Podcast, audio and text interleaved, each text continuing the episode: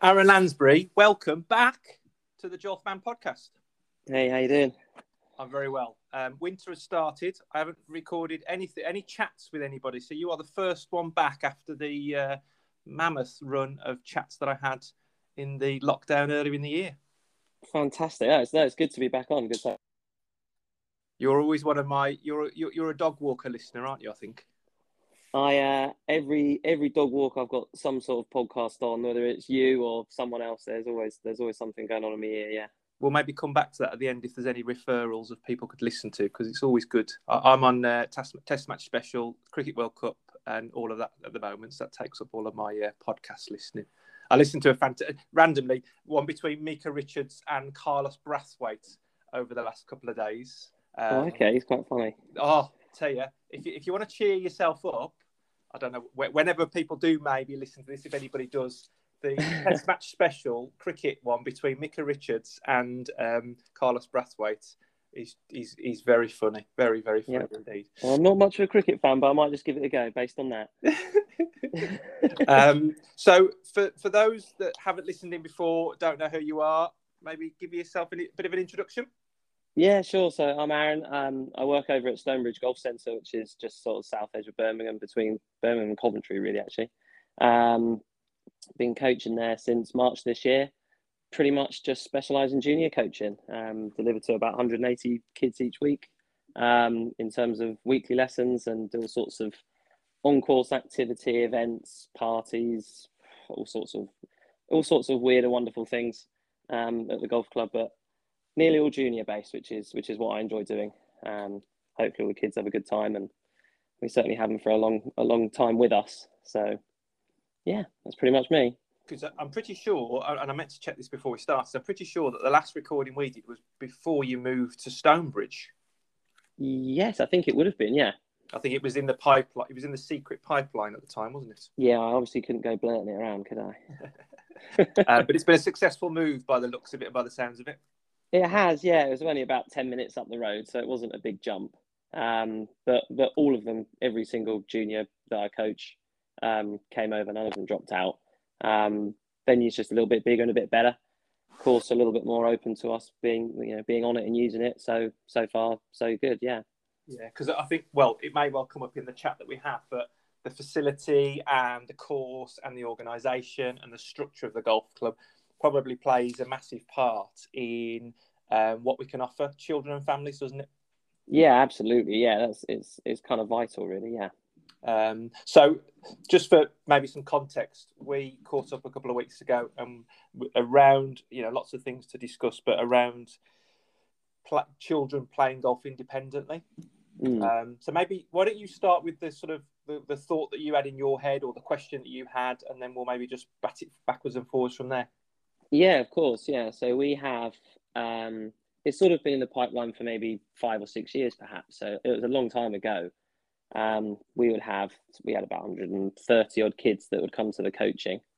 Um, and then it was always, it was always the problem initially of getting them out into the golf course just in general. We would have 130 kids and five of them would be golf course users.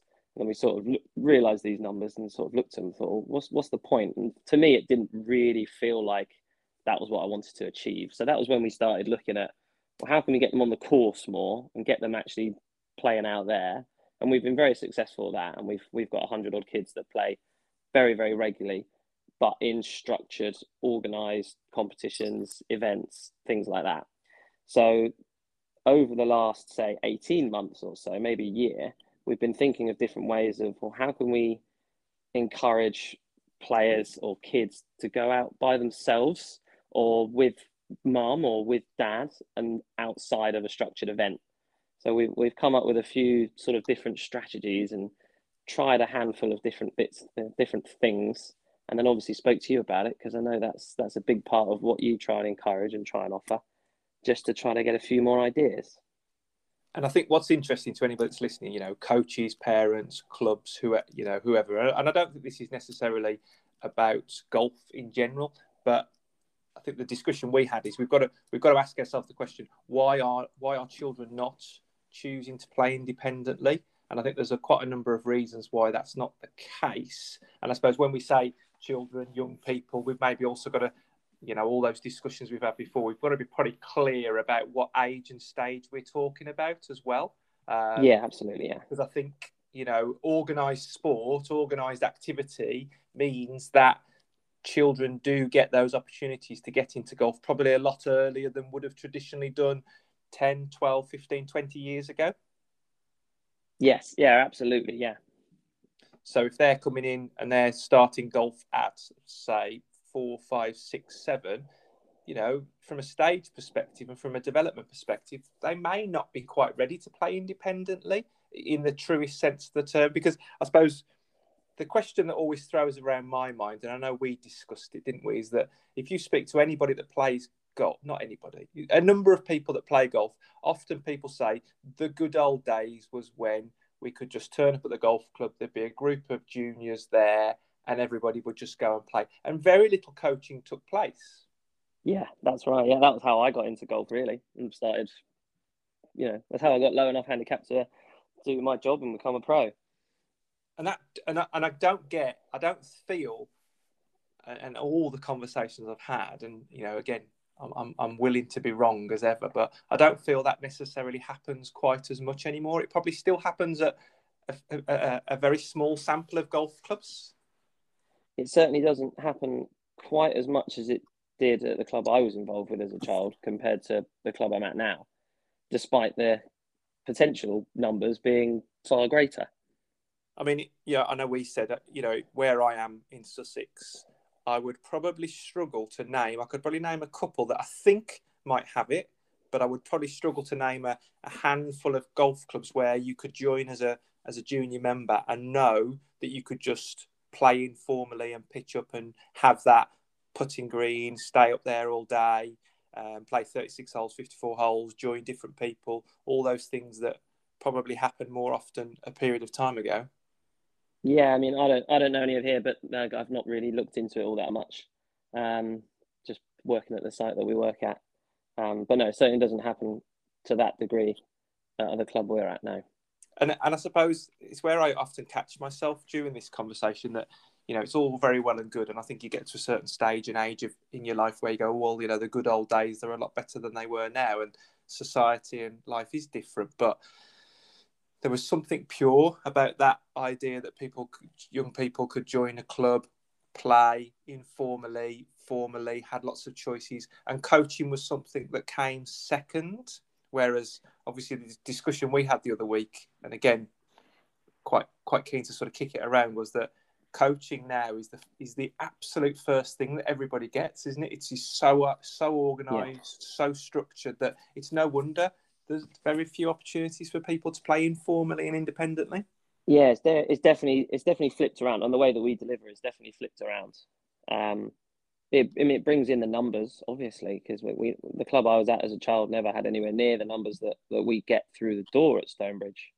Um, but the way that they get introduced to it, like you said, is come along to a golf coaching session, see how you get on, see if you enjoy it, and then they keep coming back. And then it's the the next step after that that is always the tough one to cross. Can you get them to then start playing independently after that? Should that be the, the choice that you choose to go down? and I think it's definitely you know the, the, the children are probably going to be more likely, and as a majority, more likely going to be 11 plus, aren't they, as far as age is concerned? You know, that age and stage where a parent, a family member could drop them off somewhere, knowing that they're not only going to be safe, but they're also going to be responsible enough to, be, you know, behave in the manner that a golf club expects of them. Yeah, I think I think it's yeah, it's, it's, it's going to be 11 plus, isn't it? Where they're, they're left wholly kind of independent, I guess. So purely by themselves. Um, for us, we're almost we're also targeting trying to get some of the, the ones that are below eleven to to go out, but obviously with mums and dads. So we're trying to get the older ones, but also some of the younger ones to go out too. So so I've got a theory that if if let's say that children and young people playing independently is on the decline over the last X amount of years. I've got no facts to back that up, but let's just say, you know, we know we know a little bit about the sort of the the the, the area we work in.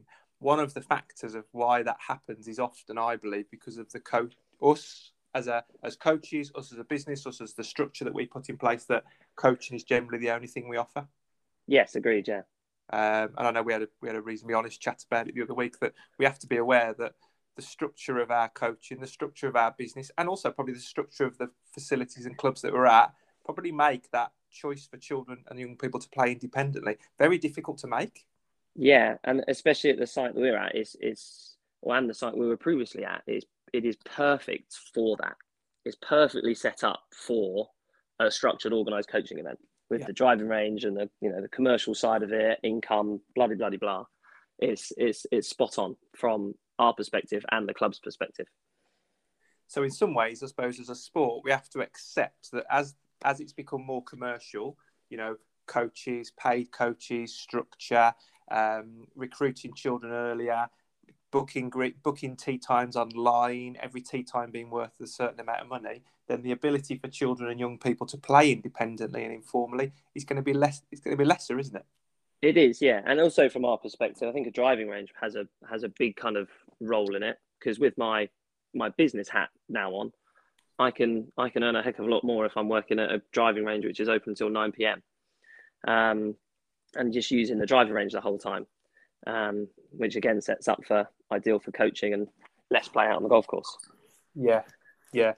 So so so I suppose I, what I was keen to probably throw out there, and more than happy for people to come back, is the commercial nature of coaching, golf coaching, probably the commercial nature of golf clubs makes it very difficult for children to play independently. That said, I think there are still lots and lots of things we can do, and you know, I'll be interested to get your thoughts on maybe just repeating some of the stuff we said or the stuff we've discussed, how we can provide the opportunities for people to play informally and, and independently.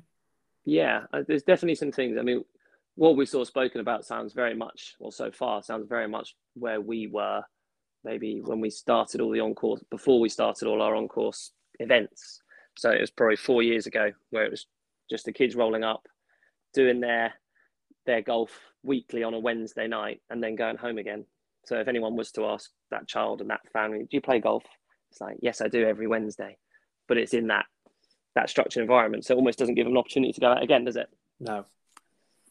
No, it doesn't. And you know, and it's you know, it's life as a family. I think sometimes that five, five till six on a Wednesday is golf time.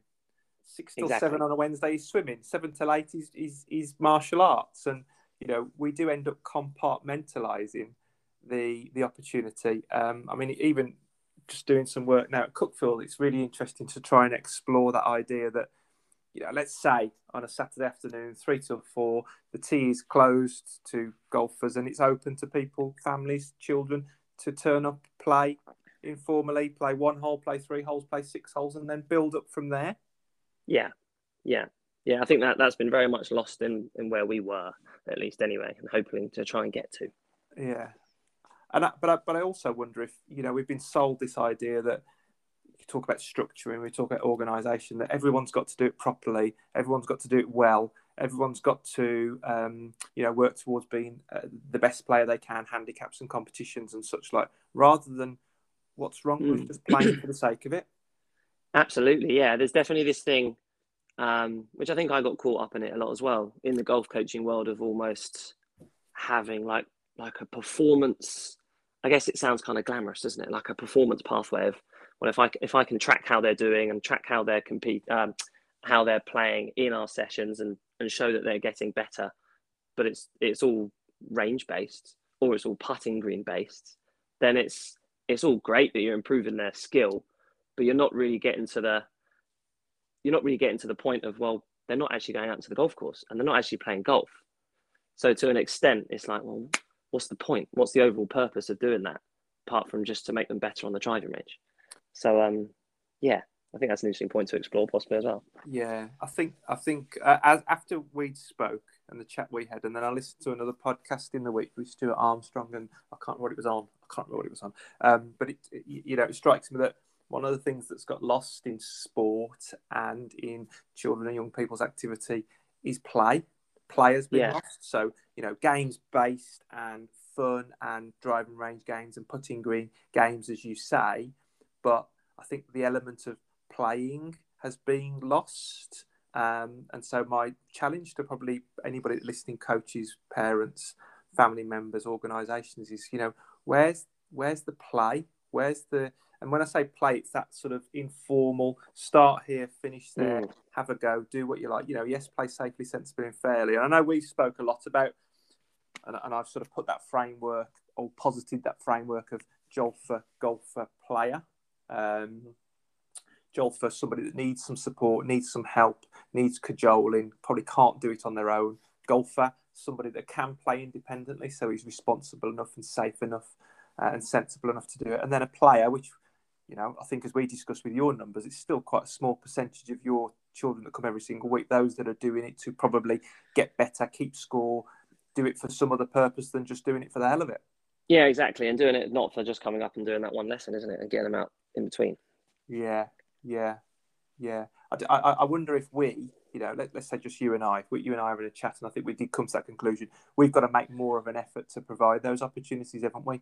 Um, Yeah, it's, it's almost it's providing them kind of like we are coming back to with the coaching. It's providing it in, in less structure, which is very difficult because it's kind of counterintuitive, isn't it? To try to put something in less structural but in a proper way. You kind of it's like a battle there almost, isn't it?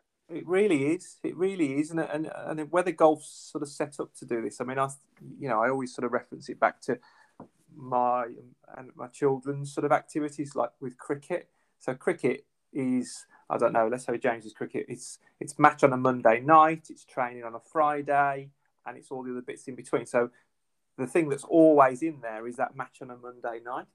Yeah. And the tra- I wouldn't say training is secondary to it. Training is just training, but in golf, as we've said, and again, really interested to hear anybody come back and say different, is that it tends to be right. Like you said, coaching on a or Aaron's Hmm. session on a on a Wednesday afternoon, five till six, and then that's it. And for a lot of children and families, that's fine because they're buying into you and your activity, but it's not golf, is it? I'm not It's saying not yours. reaching yeah. It's not reaching our end goal. Our end goal is to try to create as many golfers as we possibly can. Yeah, and then we sort of choose a golfer as someone that goes out and plays on the course and does it by themselves and handicaps and if they want to do comps fine da da da whatever they want to do so it becomes it becomes their game i imagine a lot of it actually coming back to different sport is that maybe to an extent we're trying to be more like what you hear of like argentinian footballers and that sort of thing where they love football and they, they just play football on the streets with their mates because they want to do it so it's all kind of it's all ad hoc it just happens because it happens I think that's kind of where we're trying to sort of get to. I think it's a balance. I think it's a balance, and I think you know, golf. I've always said with children's golf, no child is ever sort of getting themselves there to the golf club on their own. You know, they're always going to need to be driven. Hmm. So, you know, in this journey to create more informal playing opportunities, then you know, especially like like with you and like with with what we do, you know, we've got lots of children that are four, five to sort of eleven, primary school age. We're going Yeah. to to bring the the family members along with us. Um, I mean, the back end of last year, we were able to provide, like we said, those opportunities where we say to the families, turn up at two, get you on the golf course, play as a family, you know, kick it, hit it, throw it, run, do whatever you like, do it safely, do it sensibly, do it fairly. And it was unbelievably successful. And that's why I, Mm. I keep coming back to, you know, that conversation we had really ignites the sort of thoughts in me about why aren't, and, and I say we, you know, we as coaches, but you also wonder why clubs aren't doing more of it as well. Mm. Um, so I think golf clubs have a res- not a responsibility, but maybe you know rather than golf clubs trying to set up junior sections and set up competitions and medals and handicaps, which you know some children will want. I wonder if clubs need to be looking at those informal playing opportunities as well and seeing them as a part of the business and part of the offer.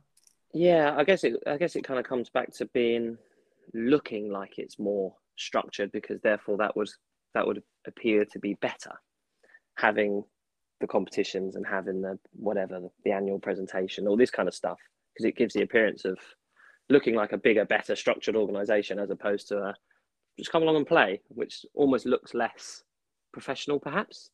Maybe. What what I think I like about where you're where you are and where you're moving towards is that you've obviously got your coaching, recruit people in, you've got those organised playing events and experiences which are tremendously successful and so they should be. And then it's just adding that extra piece of the puzzle to it as well, isn't it?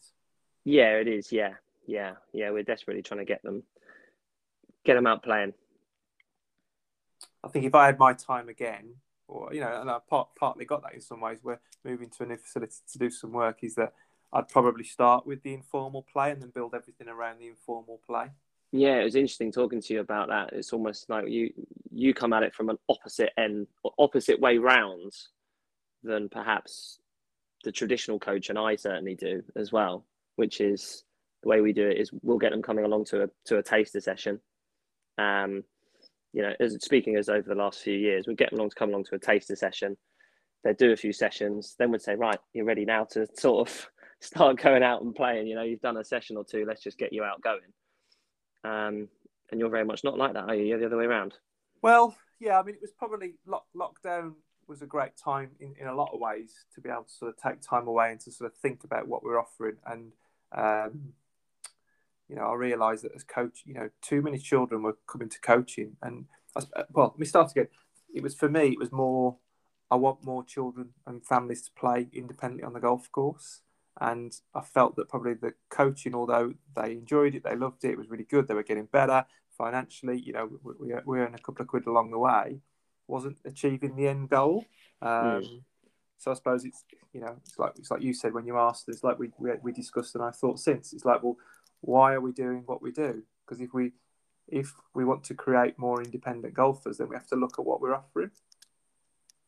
Yeah, absolutely. Yeah, and that then that might mean from a business structure and where where the income's going to come from and what it's going to look like and when someone comes through, when a family comes through the foot door for the first time, what are we going to offer? And as I've said to a lot of coaches recently, is that if you offer them that that opportunity to play as a family, and then you offer it to them again and again and again, they're going to keep coming back because they're going to love it. Then, from a coaching perspective, well, you've got lots of opportunities to, if you like, sell coaching because mom, dad, auntie, uncle, brother, sister, grandma, granddad, everybody's coming. Mm. You got more customers. Yeah. yeah, it's a very. It's almost like um. I imagine to a lot of people, it looks like a very brave, a brave thing to do is to not to sell the coaching right away. It's very easy to sell a brand new player. The first thing that you initially sort of think is, oh, I need to go and get some coaching because I don't know what I'm going to do. Golf's always instead of He's here's a club. club. Here's a ball. Yeah, that's and that's that's a that's a very brave thing to do from a business perspective and a golf club sort of perspective as well, isn't it? I imagine a golf, lot of golf clubs are sort of terrified of the idea of having twenty people on the golf course that haven't got a clue what's going on. Yeah, maybe, maybe, and they, yeah, there might be some, you know, there might be some legitimate legitimate reasons why that shouldn't happen, but I've seen too many instances now over the last sort of four or five years where people people are fine. You know, here's where you start. Can you see that flag? Yeah, just keep hitting it until you get there. Yeah, pick it up if you want to, walk if you want to, just mm. move briskly, and away you go. There's some really simple, simple things that you can do that gets people to do that. And then you say, Did you enjoy that? Yeah. Do you feel like you could do that on your own next? Yeah, yeah, yeah. Okay, we'll do that then. And if you need us, we're here. Yeah. I imagine a lot of it's almost a bit of a, uh, a mental barrier with new players as well, because you don't often get from experience of coaching sort of beginner golfers, they want to be out on the course, but they almost don't have that confidence, do they? They think, oh well, I, I don't really know what I'm doing. I'm not good enough. I haven't. I've never hit a golf ball before. I should probably do it on the range first. It's something in there. Whereas you would never do that with with with football or tennis. You just say, well, give me a racket, let me go. Yeah. You know, there's it's a, maybe there's something in there that's it's slightly different. Possibly. I mean, we went. I went with James sort of a month ago or so. We've, we've sort of squash or racquetball was one of our chosen possible winter activities, and he'd not done it before. And so literally, you know, we bought a couple of racket racket racquetball rackets and the ball, and we went and did it. And you know, exactly, yeah. Keep it underneath the red line. It might, you know, we sort of had a generalish rule that's only going to bounce once, but even then it was a bit loose. Okay, let's see what we got. Mm. And I think I think people will see racquetball very differently to new new golfers and parents as well how they see racquetball compared to golf and it's like oh well if i put the ball on the tee well i'm not really supposed to do that because that's you know this is this is a golf club and we're not really supposed to be doing that and when we where should we you know we shouldn't be doing this and that um maybe maybe not but i could I, I think i hear that quite a lot from parents at least anyway yeah um I think I think what's interesting what, what's interesting what you said there actually is that there's lots of do nots. Mm, um, yeah, and maybe you know even in, in the language what we use and what we do and the language that people come to it rather than saying, well, actually, this is this is all you've got to do. Mm. You hmm. know, using the racquetball example for me, it's like, well, here's a driver, here's a ball because the driver's got the biggest head. You can put with it if you need to. Start there, make sure you're five paces away. That's where you end. Take it in turns. Off you go. Yeah, I wonder whether um, I, I noticed when I went to um, we were up in Scotland over the summer, and I don't know whether it was just the areas we went to, but there was a lot more family golf kind of vibe up there in the areas we were compared to where we are here. Right. But we also noticed they were all of that kind of vibe was on, uh, or a lot of that vibe was on par three courses, so on pitch and putt courses. Yeah. It's almost like it's almost like those rules are kind of eliminated, and it's like, oh, it doesn't really matter because it's just a it's just a pitch and putt by the sea or a pitch and putt. Uh, even uh, North Berwick, which is a super fancy club, had a we we played the course and we walked past one of the the par three course which they have. It's like a little pitch and putt kind of area, and um, there's just all sorts of people all over it, families, you name it. Yeah. Um, they might not have ventured onto the main course quite yet, but they were they were certainly involved in golf and playing. Um, where we are, there's, there's there's a handful of pitch and putts, but not perhaps not as many. I could be speaking well out of turn there, but I don't know whether that has an influence or not. But but I, I was just thinking, I, I, drive drive past one quite regularly on uh, Brighton seafront near Roedean School, 18 hole pitch and putt course, and I'm just thinking the one thing I always notice about when you go pitch and putt is you've got you've got a ball, you've got a seven iron, you've got a putter. Hmm. If you think about it, you've got two clubs which you can just sort of wander around. It's dead easy to know where you've got to start, dead easy to know where you've got to end, and there's no reason why golf courses, golf clubs, so can't can't set up those sorts of things. Not pitch and putt, but you know, utilize the old golf course, but just or the big golf course, but just say right, here's a here's two clubs and away you go. And mm-hmm. the hmm. more the more I think about it now, the more I think um, I wonder, you know, if if it's you know we, we're saying it's coaches, we're saying it's parents and, and the children, but I wonder if the golf clubs are places that have got to consider. You know, we need to make ourselves more open and available for families and young imagine, people to play. Yeah, I imagine it's difficult for clubs, isn't it? Because um, I think uh, I think of a lot of what they're worried about and scared of is is, is things. It's like going to be things like pace of play, isn't it? Or they're going to hold up hold up the members, or they'll they'll aggravate people.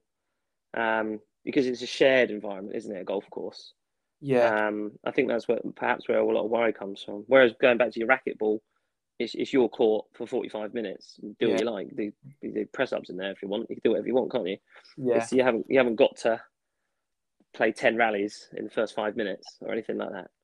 But it's also, but also clubs do have lots and lots of downtime. You know, if you look at um, 100%, there ain't many golf courses that have no, got 100% use of tee times.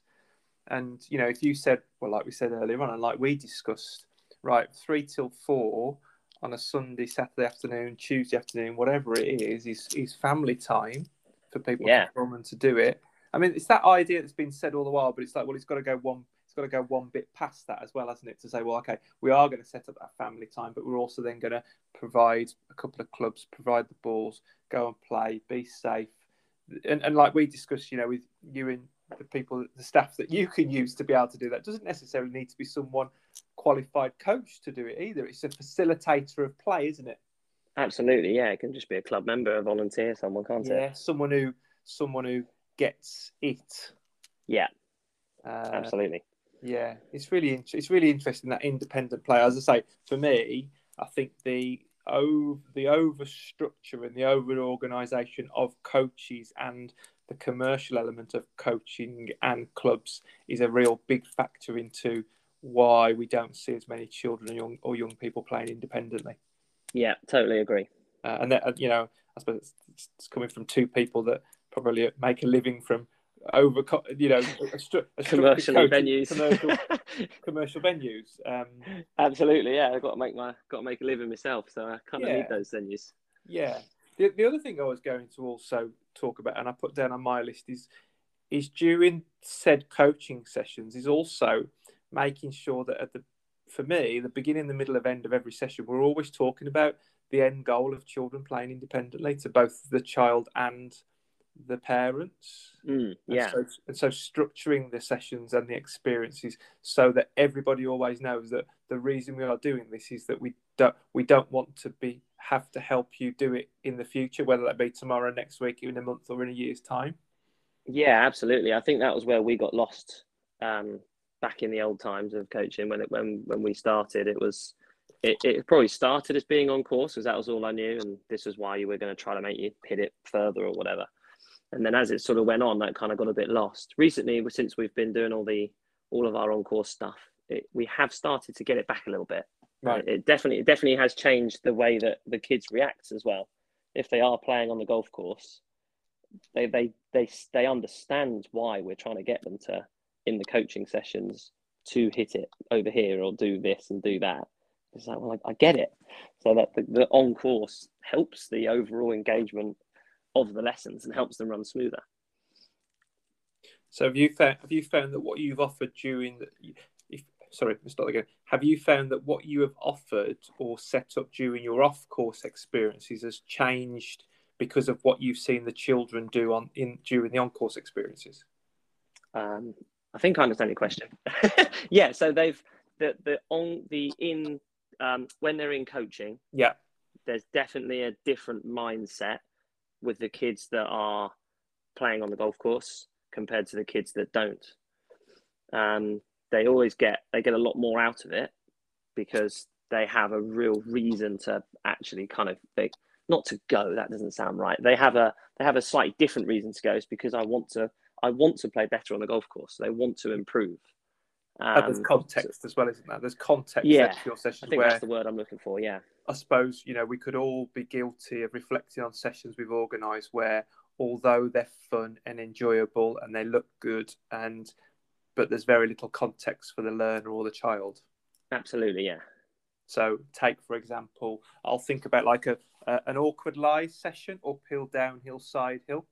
So yeah, that's a great example. Yeah, I'd, I'd, imagine we've been like you, where we'd stand on some baskets, we'd have the ball on a high tee, we'd move, we'd move the mat uphill and downhill, which the children love doing, and it, you know, it can alter the delivery of the club and it alters the flight of the ball. And you have lots of conversations, and the children enjoy doing it, but do they understand why they're doing it? Because we can say the golf course isn't flat, but unless they've experienced I mean, take for example Cuckfield, The ninth hole is pretty much directly up the hill, and mm. it's hmm. an absolute nightmare for all the players because, well, because it's an uphill shot, so they always get there, top it, top it, top it. So there's no context to the learning. Whereas, what I would say is that if child family have been out and played that ninth hole, and then you put the ball on an uphill line, the drivers they go, ah, I yep. get better at this so I can play the hole better.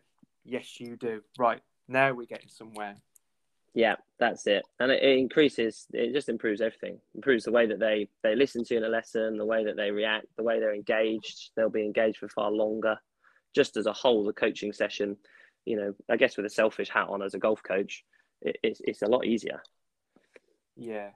So so so for all of us, again, coaches, golf clubs, parents, family members, especially, the more we can get children playing independently on the golf course. And even by independently, I always think carrying their own bag, mm, uh, yeah. making their own decisions, choosing the club. You know, even if it's if, if in our eyes the wrong club, so they they're ten yards away from the green and they pick driver, that's okay because at least then we can make that decision. I mean, carrying a bag is a big one for me. I mean, that's the first first point of call for children being independent golfers. Yeah, yeah, no, I'd agree with that. Yeah, encourage them to carry it. It's not I mean, difficult. They normally have three clubs in I mean, a bag. It's light as a feather. of the 180 children that you have come to you, how how how off, how many parents, family members carry the child's bag as they get from the car to the driving range? Ooh, not many, you know. We we do get a few. It's normally the very smallest ones. Okay. So we're talking sort of four, five, maybe six years old.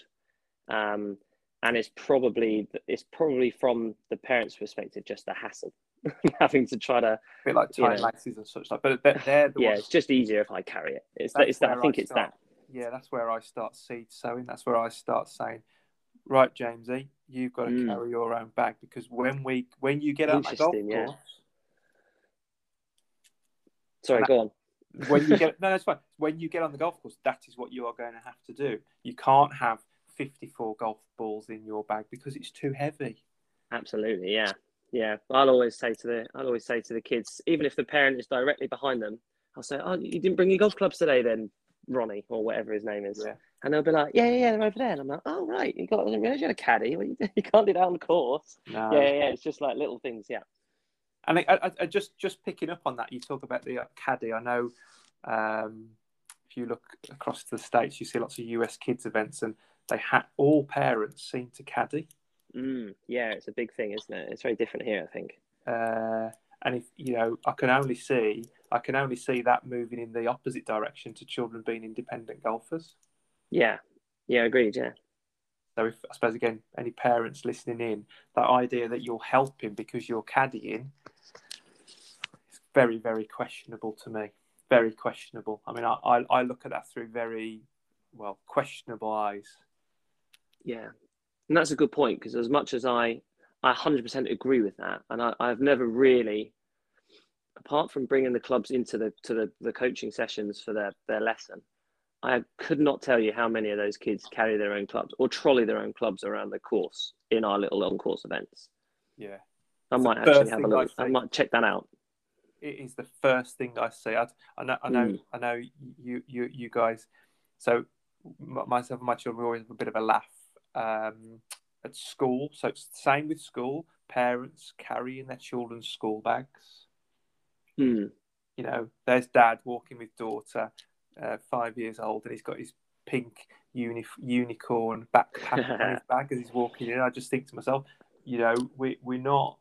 There's a lesson to be had, and it sounds really horrible, but there's a lesson to be had that you just think they're not becoming independent people by us carrying the bag. And like you say, hassle free, but doesn't help them. Yeah, no, yeah, I think I, I agree with that. Not that I'm an expert in that field by any means.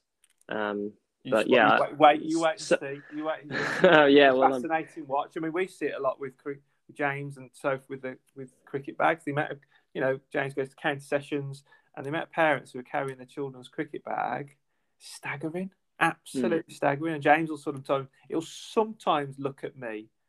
He won't say anything because he knows. He'll sometimes look at me, look at his bag, and look at me, and I'm just like, "No, come on, let's go."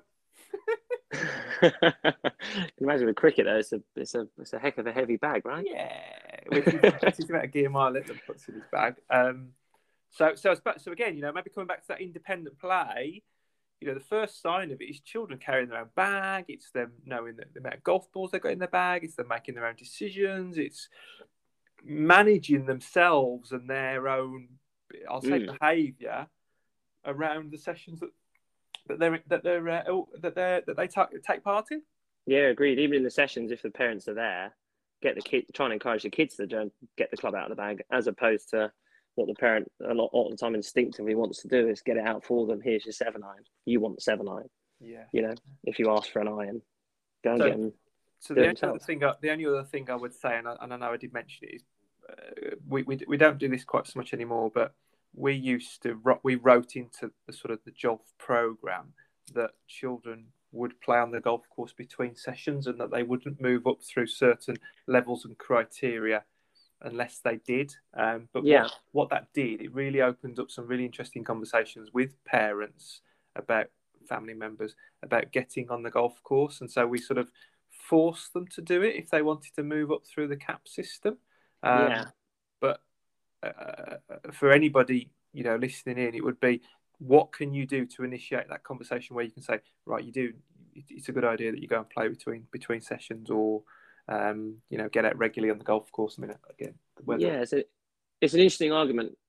I think I did a bit of a study on. Well, I did actually. I did a study on this sort of kind of vibe, I guess, at university actually, and it was all more about you can whether whether making somebody go out onto the golf course, how that differs to kind of inspiring. I know it sounds a bit Yeah. sort of whatever, but inspiring someone to go out onto the golf course and how that differs, and whether that whether there's a long term change in how you inspire someone to go out and play. You might get fewer, but you might also possibly get more, um, I guess, long term golfers going out and doing it, as opposed to we've got to go on the course, we'll do it twice because we got to. Yeah, it's that sort Perhaps of not, but in, intrinsic versus e- extrinsic, isn't it? yeah, yeah, it Um, is. Yeah, and I suppose when we when we put it together, the reason we, if you like, externalized it, gave them external reward reward for it, is that then they experience it for themselves, they come back. We can talk about it. You know, like mm. we said hmm. earlier on, we've then got some context to the learning, which would then infuse them, and so you've used an extrinsic reward to create some intrinsic motivation. Yeah, it's like you can look at it in different ways, can't you? Absolutely. But yeah, no. yeah, Absolutely. yeah, yeah. And, we, and we did it. We did it for that reason because we always wanted the child to be, if you like, in charge of their own journey. Um, yeah, we use that. I that idea is it's their game, their experience in their way, on their terms, and in their time. Um, yeah, I suppose if if everything's built on top of that, and we're always working towards them playing independently, then it will happen. Yeah, see, we we've sort of taken the other way that I was describing in, in the way that when I talk to the, the kids and the parents, instead of uh, saying, you know, you, have got to go out and play, we'll, we'll talk to them and say, I would be, I would be so happy if you sent me a picture of you playing golf. Yeah. Um, and then, and then just see if they do. And then yeah. when they do, it's like, man, that was awesome. Well done. You know, and praise the living daylights out of them, and hopefully they'll keep doing it. Um, that, that's yeah. the kind of strategy that we're adopting, right or wrong. I suppose, so I suppose it, you know, in summary, that if we're gonna if we're gonna set up we say I say we when I mean by we, let's say coaches who you know uh, want to put together experiences for children coaching. If we're going to do that in an organised commercial way, then one of the downsides is that there might be some less in, informal independent play. But if we start to add that back in as we go along, we, yeah, I think that's where all, we're at. We? Yeah, I think it would be it would be it'll be it'll be a big upheaval with the way that we delivered if we if we decided to try to get them to use the course before doing the the structured coaching. Mm. Um, I think it would be possible, but I think my role would change dramatically. Yeah. Um, although I don't know that for a fact, but I, yeah, I, I, I think it would be a big upheaval. Um, so we're going to give it a go this way around and see if it works. yeah, yeah, yeah, yeah. So I suppose I suppose just coming out of this conversation for those listening in is you know people not might not have even considered children, young people, families playing golf independently on the golf course. So if, if it's not being considered, then this chat might enthuse people to consider it. And if it has been Hopefully. considered, you know, what are the ways that we can make it happen? Because that's where I'd say, I might be wrong, that's where the love's going to be created. Absolutely, yeah. You know, if we if we if we look take you know you and I as an example, let's say our journey was quite similar. Apart from you went to university and I didn't to, to do your golf thing, but um, let's say they're quite similar. That we started and we fell in love with it and we wanted to do it more and more. So therefore, we're still playing it now. If we take that love, what did we love? For me, it was definitely that turn up, go play, just love playing. That's all I remember as a kid. Yeah, absolutely. And, and even if you look at the very top end of the game and you look at I think it was a little documentary. It was on Max Homa. I think I might have sent it to you actually. Right. I don't know if you saw that. Um, but the whole thing was I hardly had a, hardly had a lesson as a child, and it was just what he loved and what he did was just play, play, play, play, play, play, play on this little par three municipal course in wherever it was he grew up in the states. Um, but yeah, that pathway is is where we're trying to get to and find that kind of middle ground of a combination of both. Nice. So I suppose drawing this to close because I'm conscious of time. Um, it's been really interesting. I hope it's been of interest to people that listen in. But one thing that I'm going to consider is just, you know, how do we maintain, how do, and I think I said this to you last time, how do we keep players the heartbeat of everything we do? Whether that be, if you like, formal, structured coaching on course experiences, but also informal, independent as well. Mm. And maintaining a bit of a balance between that formal and structured and independent and unstructured and informal. Yeah, it's a it's a big it's a big uh, balancing act, isn't it? And figuring out the type of children that you've got, and the type of juniors, and the club that you work at. Yeah, there's there's, there's so many different variables. Yeah, that's amazing. Um, well, thank. This has been really interesting. It's certainly taken the chat forward from what we had last week. Um, yeah, no, I've definitely learned some stuff for me. So, no, I appreciate it. If people want to get in touch, because there's no doubt that what you guys do at Stonebridge is to be um, is definitely to be looked at. Coaches, people, you know, goodness knows, you might you might know that there might be people listening who are near Stonebridge who come and come and want to search you out. So how do they find out about more about you, Aaron? Yeah, sure. The easiest way is to is to find us on um, on social media. Um, head over to Instagram or Facebook. Just search Ignite Golf Juniors, um, and then you'll no doubt find us. So it's it's definitely creating that spark, isn't it? Ignite. That's why we called it Ignite.